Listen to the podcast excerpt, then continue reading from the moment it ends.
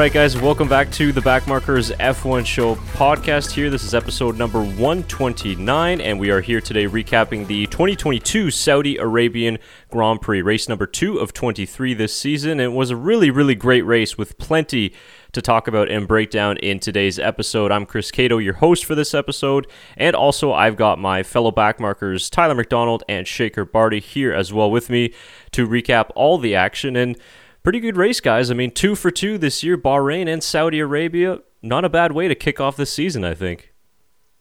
Not a bad way at all, but uh, I, I, thought that uh, we might not get this race happen at all due to the missile strike that happened uh, just a little bit uh, down from the actual track, which was pretty crazy. I don't think we've ever seen that in F1 before. Uh, one of the first that uh, you can mark down on your on your bingo chart. I don't know if many people had a missile strike on their bingo chart for the 2022 season. Um, but in the end, uh, great that we got the race in. Um, maybe not the best um, ethically to get the race in, uh, but we got the race in. So uh, it was an interesting race for sure. Lots of talking points, and uh, we have a title battle on our hands. No, definitely an exciting race. I'm just, I, I mean, I said it the first race, and maybe 2022 had me really excited, but this race really had me going because there was so much going on. Um, but yes, very surprised the race went on in the end. But you know what? They can't. You, you can't. You can't argue with money. So. yeah, I know that the drivers had the long meeting following. I believe what was it FP two on uh, Friday. Yeah. I think it lasted till like two in the morning, but I mean, obviously, yeah, it's we could go into that for for quite a long time, but you know, as, as, somebody who's kind of been following that conflict in that area of the world for a few years now, I was never really worried that they were going to actually strike the Formula One circuit itself and where the drivers are, because obviously, it's not advantageous to them, you know, strategically. And then you're talking about an international incident, but if you're from a driver's perspective, obviously you can understand why they were raising some concerns. But like I said, Formula One's favorite color is green, and no, not the Saudi Arabian flag, but that cold hard cash. So, what else do you expect? But that could be a whole other podcast on its own. But let's get to the racing, actually, because that is what the sport is all about. What should it be all about? And this was a really great Grand Prix in terms of the racing itself, because we saw a little bit of the 2022 rules and new regulations in effect in Bahrain. But I really kind of feel like we saw it at play even more here at the Jeddah Street Circuit, and maybe we'll get to it a little bit later in terms of whether this track should stay on the calendar in terms of uh, you know track safety with Mick Schumacher's crash. But Tyler, I'll start with you, and we can go straight to the Charles Leclerc and Max Verstappen battle because that ties into the great wheel-to-wheel racing that we've seen. So. I just want to get your thoughts that, you know, the race kind of ebbed and flowed. We had the normal lull where we didn't get to see much at the front, cars just following each other. And then it was that last 10 laps or so where it was just that straight fight Charles Leclerc versus Max Verstappen. The lead was exchanged three to four times, with Verstappen ultimately getting the victory. So, how did you see that battle playing out while you're watching it live?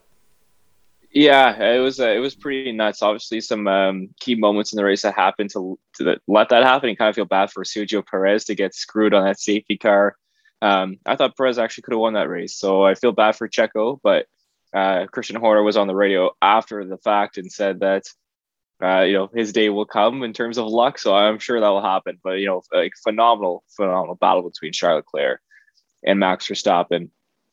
And we've seen in the past these two go at it, and it's been fantastic racing. We saw it in Bahrain, fantastic racing. And, and once again, um, these two just have that both very, very aggressive, very smart, but also very respectful of each other. Like they're they're fighting hard, but they're not fighting dirty, which I really, really like. It's pure, pure racing. It's kind of been um, my favorite part of 2022 so far is just how these two drivers have so much respect for each other and are racing so well, so cleanly. It's it's really awesome, uh, pure wheel to wheel racing. So I'm glad that we're seeing that. That's what F1 wants. It's what F1 needs, and it's awesome to keep the new fans uh, entertained. I'm obviously the new fans. There's a couple people I was watching at a bar. Um, the race at a bar, and a couple people were like, "Well, who's this Charles Leclerc guy?" Like, I thought he's like, "Is he new this year?" I was like, "No, he's definitely not new this year. Like, he's been around for a while, and like, he's really good. It's just Ferrari hasn't had a good car." So, I mean, people who are new obviously are learning Leclerc's name just because of, of this fantastic battle he's having with Verstappen, which is great for Leclerc, but also shows you know how much talent is in this F1 uh, drivers pool. Yeah, and uh, to piggyback on your little comment there, Tyler, I was talking to one of my coworkers just the other week, and she, and you know, she started watching F1 when Drive to Survive came out, and uh, her like opinion on Ferrari was that Ferrari just sucked you know, like Ferrari. And I'm just like, no, like she, I'm like, you know, Ferrari has the most amount of world championships, and you know, in F1, they they, you know, they are F1 pretty much. And she was like, yeah, she's like, I have no idea, but like, it's so good to see like Ferrari being on top, you know, like after like the struggles they have. I'm like, yeah, it's like it's nice to see Ferrari doing so well, and. I, I totally I, I think respect between the two drivers is the biggest thing and it's it's hard to say it's maybe it's because they've been driving for with each other for so long you know they're pretty much the same age uh, driving with each other uh, with each other since karting. So it, it's really nice to see that you know throughout the years they still have that respect for each other, and you know they'll go at it. And I, my favorite thing was watching both of them just break into that last corner just to not give each other both uh, just the one up on the uh, on the uh, on the last. Uh, oh my god, I'm blanking here. DRS. DRS. I, but yes. Yeah, no, I, I like that too, right? And that's why I like these new regulations and what we're seeing in the racing this year is that the drivers have to be a little bit more clever and smart in terms of how they're going to get the job done. And yeah, that scene of when both of them were kind of locking up because I think that's what you saw there, just tentativeness and hesitancy of, oh well, I you know I don't want to give up the DRS, you know I, I want to to stay ahead or I want to stay behind and get the DRS because we saw Verstappen kind of do the same thing he did in Bahrain when he made the overtake going into turn 27 and then lost it right away in the next corner because he got out dragged and Leclerc had the DRS. And then he came back a few laps later and changed his approach a little bit. So I, I love it so far. And, and like you guys said, to continue on that theme is just how respectful it is between the two and, and how friendly it is. And that was kind of the subject of my, my recent video about how I really do believe this rivalry is going to be better than Verstappen and Hamilton because I know all three of us really enjoyed what we saw last year, but we can admit that it just got so toxic at times on between the fans, between the drivers and the teams, is that it kind of took a little bit of enjoyment out of it. And the two were such big rivals that anytime they came close to each other on track, it was some sort of an accident. So we didn't actually get to see Lewis and Max wheel to wheel all that much last year. But with Max and Charles Tyler, these guys, like you said, have so much respect for each other, and it's been aggressive in the first two races. But I love how both drivers are able to maintain that respect and also just like give each other credit and saying, hey, you know, that was fun. That was a good one. So I really hope this continues all of this year. Yeah, me too. But um, they might be a little too friendly because of this whole DRS thing.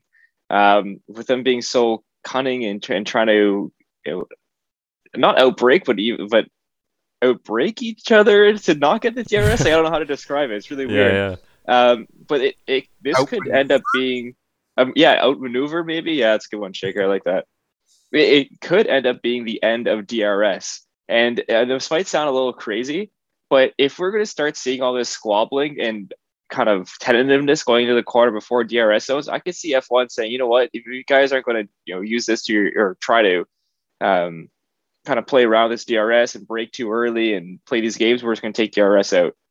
Uh, it is something that I could see happening if it gets a little too outlandish. I think you know the first couple of races it's been fine. It's been using being very smart. They're using it smartly.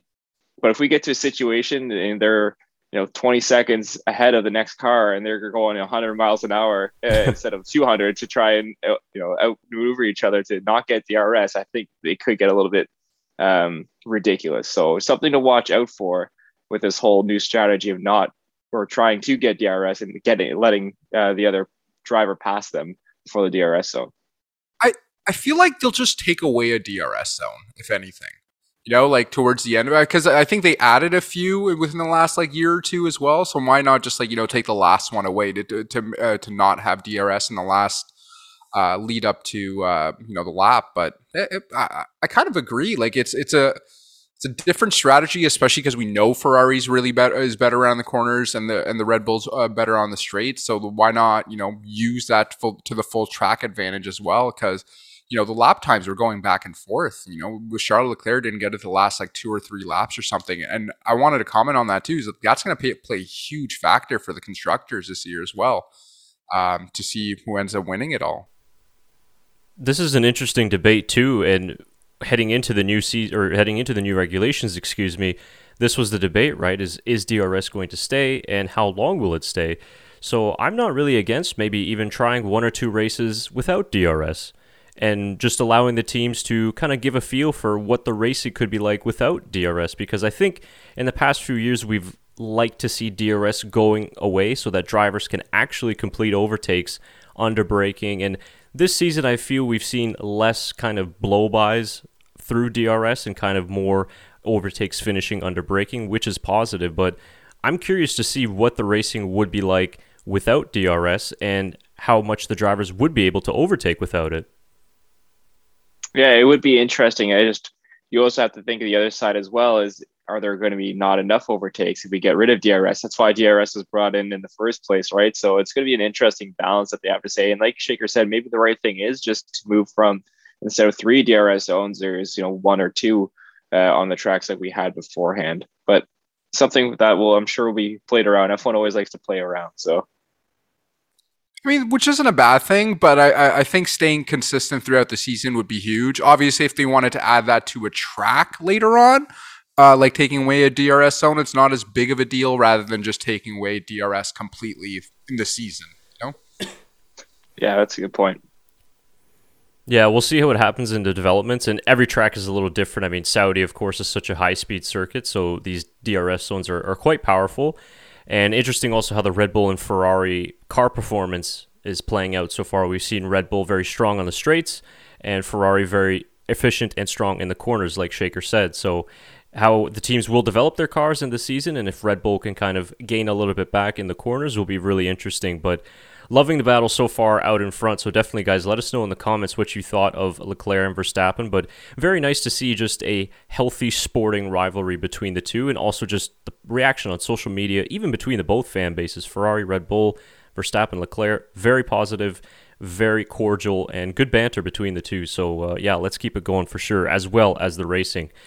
Now, moving on just a little bit to touch on Verstappen's teammate Sergio Perez. Shaker, you and I were calling this live as it happened, and it was a great moment to see Sergio Perez's first career pole position, the longest gap between first race and then race victory, and also now the longest gap between first race start and pole position. So he's got a couple records there, but I agree with you, Tyler. I think he would have won that Grand Prix but once again, it's Nicholas Latifi, for some reason, has a habit of bringing out safety cars that changes the race outcome. But I think that Sergio Perez has thrown a very interesting dynamic into the championship fold because outqualified Max, even in Bahrain, was only two tenths off his teammate, was racing very well in Saudi Arabia, controlling the race, in Bahrain as well. I'll tell you what, without that DNF in the first race, but I think with a little more luck, Checo might be in the title fight as well. I think so, and I, I, think Carlos Sainz will be too. I think it's actually going to be a four-way battle between all these four drivers. I think they're all very evenly matched. Um, Carlos, I think, is it will be getting a little bit better and better as the season goes on. He had a slower start, I think, um, but we know Carlos Sainz. He is a, a driver behind the wheel, and Sergio is is as well. So uh, I think it would be really cool to see uh, all four drivers going at it. I, you know, like I said, I felt bad for Sergio, but his time will definitely come. Um, I think Max owes him one from uh, Abu Dhabi last year, so maybe there'll be some sort of uh, redemption or or payback from Max to, to Sergio somewhere in there as well. Yeah, I mean, it, it should really be interesting, and uh, I, I, think team strategies honestly played a huge, huge key to this uh, to this race too. I mean, obviously, if Sergio Perez's pit stop didn't get messed up, he would have been a little bit higher up, but the, to, to leave him out on that safety lap when he should have realistically given uh, the positioning back to Sainz on the out lap, I, I think also really helped um, uh, Max keep up to Charles in the end too. Uh, good strategy in the end, and then I mean, uh, Mercedes. I mean, I'll comment on Mercedes later, but I, th- I think all the team strategies by every team was really well done in this in this race because mean, they I, that race only happened a few months ago. I mean, they still have a lot. It's only the second time they raced at it, so it was a really good race overall for the second track that they've raced at in their entire life. So, yeah, performance-wise, Red Bull and Ferrari are seems very close. You know, there's mm-hmm. only kind of a, a few things separating, and then the drivers are really making the big difference. So I think that yeah, Perez is is a, a dark horse there, maybe an outside looking in for the championship But like you said, Tyler, and of course he was my pick to be champion this year. So obviously I do believe Sainz will get in the fight as well. But it seems even closer than than the two Red Bull and Mercedes were in 2021, which is really nice to see. So yeah, good good for Sergio because last year we were kind of wondering, oh okay, maybe he's going to be just a number two. But this year so far looks like he's trying to stake his claim and, and go. And it's also important that he gets in these good results early on so that he can have more input on the development of the car and not just, you know, Max Verstappen. Of course, reigning world champion, we understand his talents, but if Perez is able to, you know, win that race, right, then maybe he's going to drive the development a little bit more. So, very interesting how that dynamic will play out. And uh, I'm hoping that, like Shaker said there, a team that he just mentioned, Mercedes, hopefully maybe can make this a three team fight, but the Saudi Arabian Grand Prix definitely didn't uh, raise the confidence or hopes of the fan bases. But I must say, I am enjoying see I am enjoying seeing Mercedes struggle a little bit. They had eight years of domination at the front, so let's enjoy it while it lasts a little bit. But Lewis Hamilton out in Q1 and only finished in tenth place, and he was battling with the Haas of Kevin Magnussen, wheel to wheel, some good battles, a nice recovery drive from Hamilton, but yeah, Mercedes really struggling a lot with the setup issues, not enough downforce, not enough engine power. It's going to be a, a rough couple races for them, but it looks of it. Yeah, I don't know how different his setup was compared to George Russell's. Um, but I mean, George blew him out of the water uh, on the race or qualifying and the race, which was really interesting to me. I just I I don't know if the setups were that different or or what, but I mean, Lewis doesn't get beaten by eight tenths ever. So uh, you know something. I don't think it had to do with the actual driving. I think it had to do that with the the different setups that they had. And obviously, they can't change the setup. I thought they were actually going to change the setup for Lewis and just start in the pit lane. I that's what I would have done. I mean, yeah. you were so slow. Uh, what's the 16th compared to 20th um, or 19th? It would have been at that point uh, in the race. I mean, I would have just completely changed the setup, copied George's, and started from the pit lane. But um, maybe there was a different regulation in there that I'm not aware of. Um, but man, yeah, it was a very disappointing for Mercedes. I mean, suffering so bad from porpoising, it was it was so noticeable, and I think George was even complaining about it as well. A really good drive from George to to get P5. I thought he raced a quiet but very solid race. Um, but uh, yeah, it's it's something that they'll definitely have to go back to the drawing board. But you're talking about eight-time defending world champions I'm sure they're going to have a lot of development and focus a lot on on getting this car tuned back up. And it wouldn't surprise me by you know if not summer break, um, they're back and having a very competitive car. Yeah, it wouldn't surprise me either. And I mean, George Russell had a fantastic, you know, weekend in general to be in that qualifying spot to begin with. Um, but yeah, I mean, to overall, I, I think you said it best, Tyler. Just that you know that quiet P5 finish, he, you know exactly where he needed to be for the team uh, to get a little bit of points to actually stay up there. Um, but overall, I you know he had a great weekend, and I, I, Lewis Hamilton, obviously with the struggling qualifying he had, I overall not a bad race. I mean, I, obviously you know you, you said he was racing a Kevin Kevin Magnussen, but Kevin Magnussen also had a fantastic race overall. Um, so it. Uh, it was, it was nice to see Lewis Hamilton because I, I would not have been surprised if he got P6 in the end. But I kind of agree with uh, with Tyler. Like, why didn't they change the setup? Uh, maybe it was just you know he wouldn't be get get used to it in the race fast enough or whatever it was. But yeah, from what I remember, maybe during pre-race, I think Toto was saying that they would lose too much uh, time in terms of you know the, how the pit lane time loss in, in Jeddah is, but uh, I'm not exactly sure. But maybe it was just a case of he it wouldn't have made much of a difference just because Lewis was so uh, unhappy with the car. But yeah, they're it's difficult for them because I think they have a good car, but they just have to compromise so much with their setup, and that's really putting them in trouble and making them lose a lot of speed. But it's very likely that by at least the mid season they'll be able to bring some updates to the car and be more competitive. But that just depends on how big of a step Red Bull and Ferrari can make, and whether Mercedes will be able to catch up in time. But yeah, it's it's interesting. But seeing uh, seeing them so far down the grid is obviously just so rare for us nowadays that uh, that I, I did enjoy it a little bit. But I like I like seeing Hamilton come through the grid and, and battling the likes of of Kevin Magnussen, who we'll move on to now. And kind of a, a mixed bag a weekend for Haas. They had some reliability issues early on, and then of course Mick Schumacher's huge crash, which we'll get to. But Magnussen did have a very solid race, I thought, and if you guys saw, he was really, really struggling physically because he said, and he quotes himself saying in Q3 that uh, his neck broke. you know, obviously not literally, but just his neck just gave away. You know, in qualifying because he's not used to it. The fitness of his neck is probably not at the level it needs to be at this point, which is completely understandable. But despite the struggles, really good, really solid result, and was able to bag a couple of points for Haas. And um, you know, it really just shows how good this Haas car is because I think he would have been capable of P5 in qualifying. He said that due to the physical limitations he had, it was about five tenths that he was slower.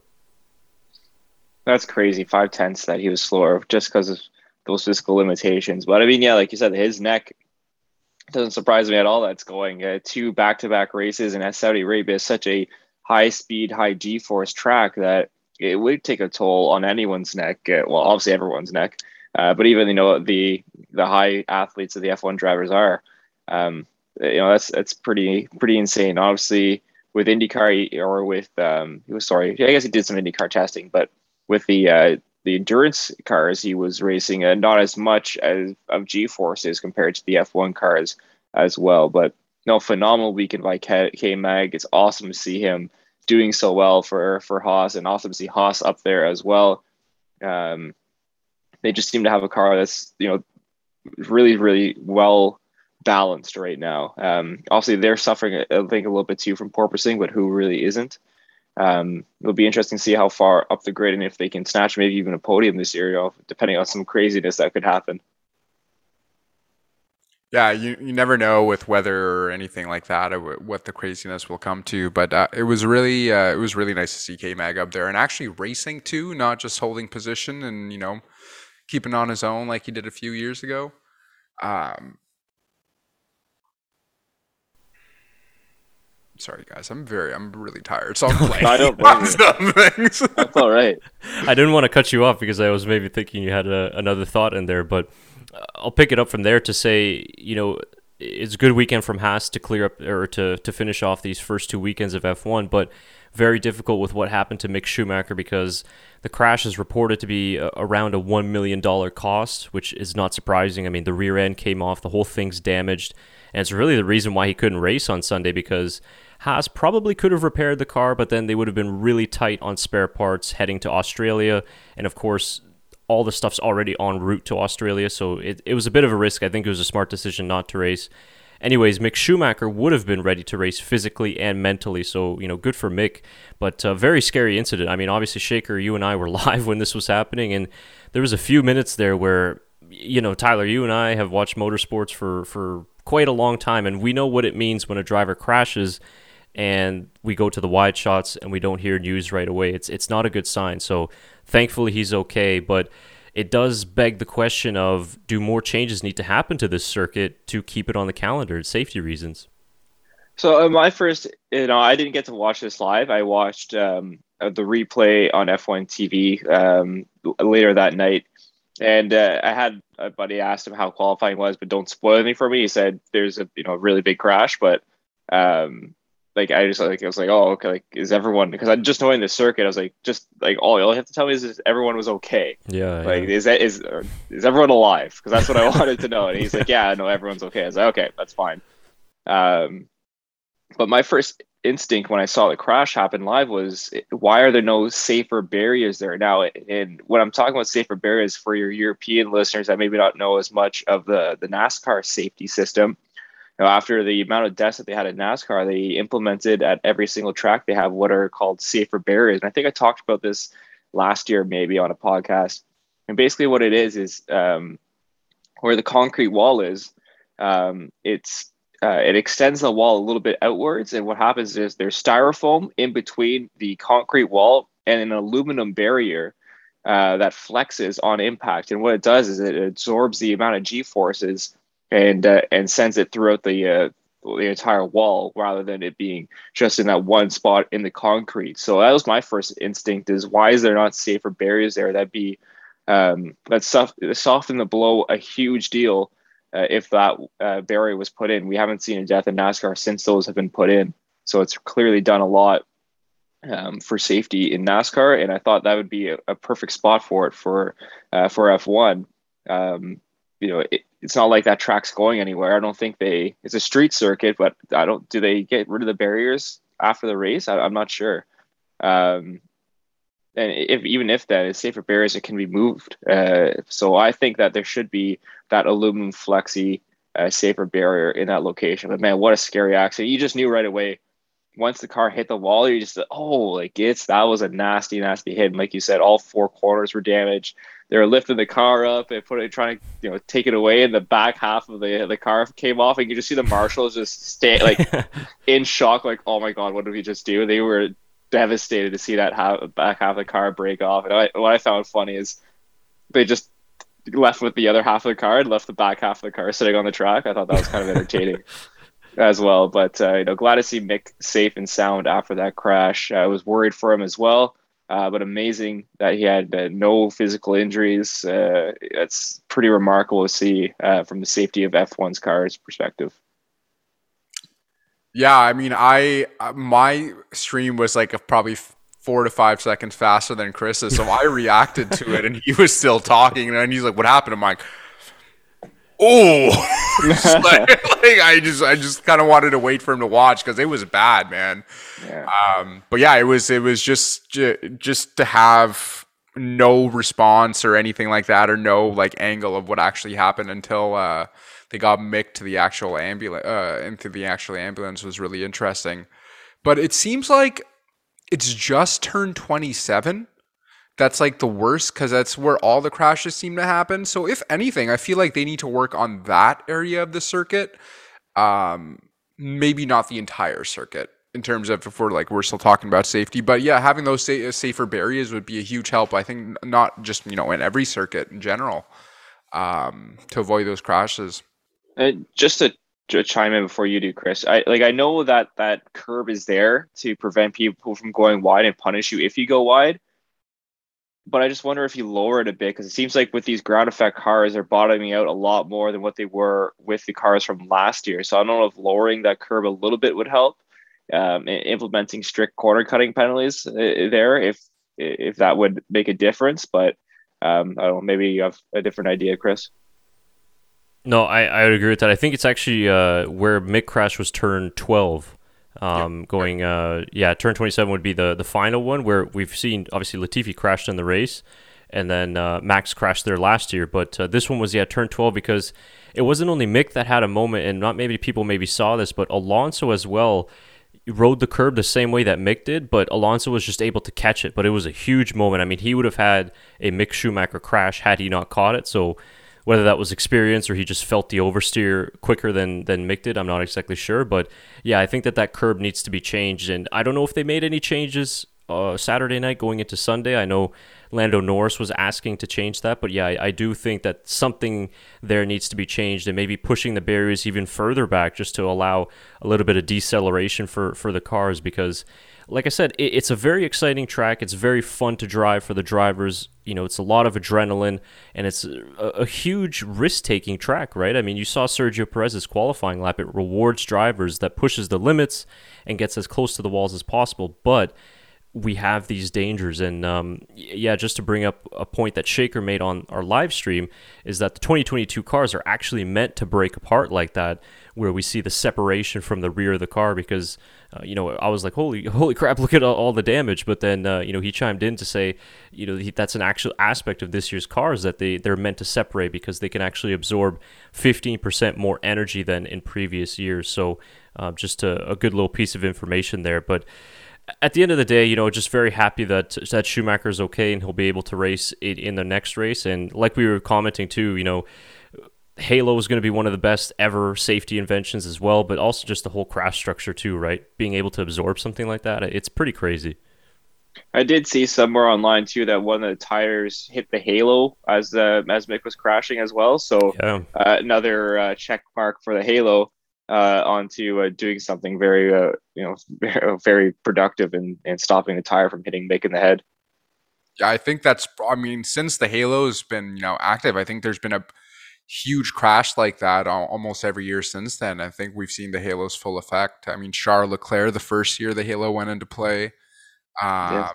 Yeah, so I mean, it's Grosjean, Grosjean, you know, Max and Lewis last year with the, the two crashing into each other. So uh, yeah, no, I I will say hands down will go down as the greatest safety invention for F1 for sure. 100%. Yeah. So then moving on to just the last point I had written down here about this race, and maybe you guys have a couple of extra things to add afterwards, but I really thoroughly enjoyed when we get back to the topic of the close racing this year and drivers being able to battle more. The Alpines really showed us that before we got the main event of Leclerc and Verstappen, and that's the nice feature of these cars this year is that it's not just one or maybe two attempts to try and overtake, and then okay, I got to back off because I'm too close, my tires are overheating.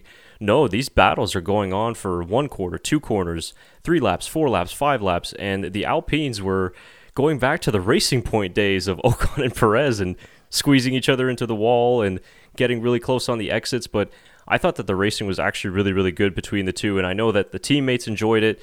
Maybe the team should have stepped in a little bit sooner because you saw just how quickly Valtteri Bottas closed in, and as well as uh, Kevin Magnussen behind. But what do you think, Tyler? Maybe should team orders have come into play, or just let them race? Uh, I don't know. See, the thing is, is that there wasn't someone that was overly quicker than the other. They were both very even. So I don't know if like, I don't know how you give team over orders there. If Fernando's got more experience, so you let him go by. Like I don't know. Like, it's I don't. I think that was a tricky situation for Alpine to to implement team orders. Um, I think what they could have done is maybe, hey guys, okay, give it a break on the fighting for five laps and try to break away from Bottas and and, uh, Magnussen who are behind. But that was the only thing they could do. But I mean, they were the star of the show, I think, in that uh, in that race. Um, I, I enjoyed their battle over Max and Charles Leclerc. I know that was for the lead, but just pure racing. I thought Alonso and Ocon had the best battle on the track uh, in that race. So they were the stars of the show for me this race. Huge credit to Alpine. Huge credit for both of them for keeping it clean. And um, you know, it's awesome to see. We can. They're proving it. We can see close racing lap after lap after lap. Yeah, I, I, I kind of agree. it's really hard to put team orders in when when you're both going the same pace and both your drivers are kind of enjoying themselves. You know, like well, how do you step in and be like, guys, like stop racing each other? It's like, no, we're having fun. so like I yeah I, agree. Like there was no bad crashes you know no major close calls that they got into each other uh, you know clean racing overall. So it, it was really good to see um and, and you know it's it's it's kind of nice because you know they haven't had that in a long time with uh, you know like you mentioned with tires overheating and you know only being able to race each other for maybe a lap or two. So it's kind of nice to see those drivers kind of testing the limits of those cars as well and even if it is with each other. Yeah, and you had uh, comments from Esteban Ocon post race saying that 2022 style of racing is like go karting, and that's a, mm. that's a pretty big uh, compliment there from from dri- uh, driver like Ocon because you know F1 drivers always enjoy going back to their karting roots, and we know just how close and intense that racing can be. So yeah, I really enjoyed it as well. And I think you're right, Tyler. I think in terms of the racing, it was actually better than Leclerc and Verstappen. So hopefully we see the Alpines one day battling for a win because I tell you what, they've been a positive surprise for me this season. And the big question mark still is the reliability, like we saw with uh, Alonso's car. Unfortunately, you know, having to retire at the end of the race. But other than that, they've kind of been even with Alfa Romeo and maybe even Haas there for, for best of the rest. So uh, they've been doing a, a, really solid job so far this year. And, uh, you know, further down the grid, of course, it, some drivers who benefit from those DNFs and safety cars, Lando Norris, a good effort for him getting into the points after that horrible start in Bahrain. But uh, we are kind of seeing reliability be somewhat of a concern for these teams. Yuki Tsunoda didn't even start the race. Ricciardo's car shut off. So uh, I think that's still Bottas. an issue. Yeah, yeah, Bottas as well. Thanks. Yeah, yeah, he was having a good race until that issue. So yeah, 2022 might be sort of a, a year of attrition for these teams. I mean, there's gonna be some teams with a lot of penalties, maybe even before the summer break. It's it's going to be really interesting. Where does the cost cap come in then? You know, if, if these teams have to take six engines in the year, uh, that's going to really you know mess up their cost cap. So, like I know um, Gasly, um, Verstappen and Perez all had new engines, and Tsunoda was the only Red Bull uh, without a new engine for this race, and well, his engine quit. So, I mean, at this rate, you're looking at every two races, a Red Bull engine is going to go. They're going to go through, you know, 12 engines in a season. So, uh, hopefully, they can get that fixed. Yeah, very unfortunate, and, I, I, and especially because their cost cap this year is going to be high already with new development and everything too. Like, I don't know if they got extra money? Or they're allowed to spend extra money this year just just cuz it's the first year of development? But yeah it's it's going to be a huge budget for them uh, for every team. I mean maybe not to mercedes or red bull or you know ferrari but you know to the other smaller teams for sure. Yeah, if you're Red Bull powertrains, you really got to start asking some big questions about the uh, engine side of things because you don't want what happened in Bahrain to the Red Bulls to happen at really any other point in this season because Ferrari seems to have uh, some pretty good reliability on their hands. So, yeah, very interesting. Uh, any final comments from you guys on the Saudi Arabian Grand Prix? I pretty much went through all of my list, but uh, maybe something I missed. Uh, I just want to talk quickly about the uh, Albon Stroll incident. Um, what were your guys' thoughts on that one? Because for me, I know Stroll said that he thought Albon dive bombed him, and Albon said that Stroll turned in on him. I, I thought it was Albon's fault, uh, personally. Um, but it's just interesting that you know, obviously, you want to race for every position, but to throw a car in um, from that far back for what would have been what was it 14th position i thought that was or 13th position i thought that was a little strange from Albon. I thought he could have waited for another opportunity um, to pass Stroll, but maybe I don't have the uh, the right view on it. I'm gonna have to take a look at it again. I was about to say I only saw it the once when they replayed it, and so I haven't gone back. But from my memory, I thought that from the replay, if I remember correctly, Albon hit the curb at the apex of turn one, which kind of launched him a little bit into the side of Stroll. Now, uh, if I'm hopefully I'm remembering that correctly, but uh, I think Stroll could have given him a little bit more room. But yeah, if I had to put the blame, I'd maybe say it was Albon because it was just a little bit, you know, it's a little bit tight going into that corner. But uh, I think the issue was is that he kind of hit the curb, the the higher part of that curb on the inside, and that it kind of launched himself into Stroll. But um, is that how, is that how you saw it too, Shaker? you just yeah. So I, I, just looked at it again, and I think that's exactly how I saw, saw it at, in the instant. I kind of saw a little bit of over uh, for under, under oversteer from uh, from Albon and kind of go sliding into Stroll. But I kind of agree with you that Stroll kind of given should have given him a little bit more room around the corner, especially because he saw Albon coming. He really didn't give him any you know space to turn. He kind of went right into it, and I I I get it. You know, it is his corner, and Albon should have backed off, but I I don't think the understeer kind of helped him in that situation. So it's yeah, the blame kind of does go for Albon for not backing out of that, but it, it's kind of hard to call, and I would just call it a racing incident at the end. But uh, I'm just apparently he was found to blame for that incident. So so we got the penalty, right? Did he get a penalty? Uh, a three place grid uh, grid drop in the upcoming Australian Grand Prix. Oh, wow. oh, okay. really? Yeah. oh, wow. I, yeah, okay. I wasn't expecting that, but I was expecting a reprimand maybe and like maybe a couple penalty points, but not a three place grid yeah. penalty. Yeah, pretty grid penalty is pretty huge, especially if you're in a Williams. like, how do you go from like 20th? Yeah. 20th? yeah, hopefully the Williams can get back up the grid. And I mean, yeah. Nicky Latifi had a, a very tough weekend. I felt bad for him. I mean, that's just uh, unlucky. The first crash for Nicky, I don't know.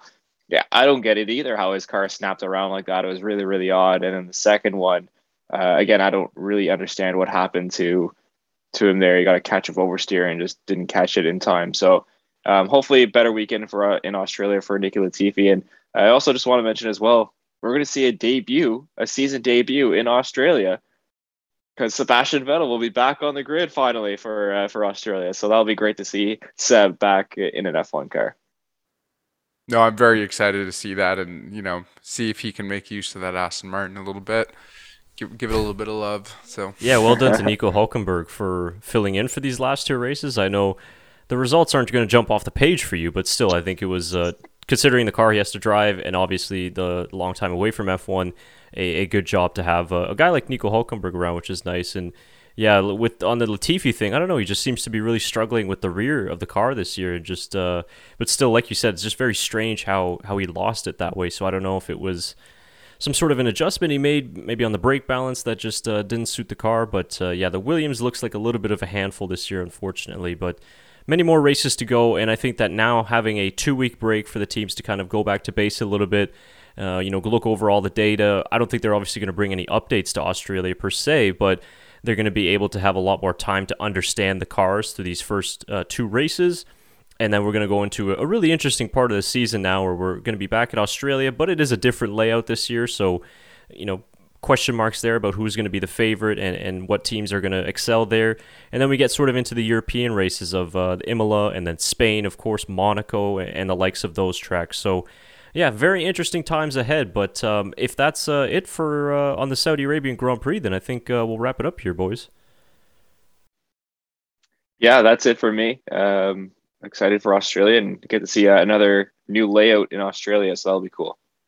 Uh, yeah, I think that's a, like I think the other only other person I had Pierre Gasly getting some points for AlphaTauri with Yuki being out, but yeah, I think that says it for me for the Grand Prix. Yeah, just to, to add on Gasly too, he had some sort of intestinal pains in the last 15 laps or so of the race. He said he was felt feeling like somebody was stabbing him every time he was turning left. So uh, I don't know what it was. You know, I first thing I thought of was like, oh, he's you know appendicitis or something, or like kidney stones, but I don't know. But he was doing interviews post race, so I don't know if it's subsided. Food probably just didn't hit right. Yeah, yeah something. but it must not be easy in an F1 car pulling, you know, two three G yeah. through the corner. So uh, yeah, very good result for for him.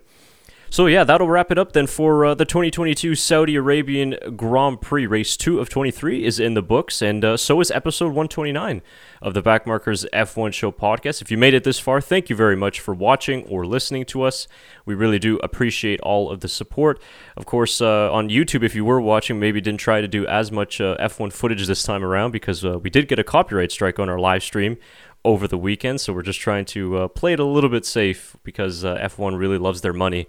So they're stealing our monetization for showing just race footage. It's not like they happen. Yeah, enough, yeah. You know? Maybe they should have two races in Saudi Arabia, maybe, and then fix that problem. But uh, anyways.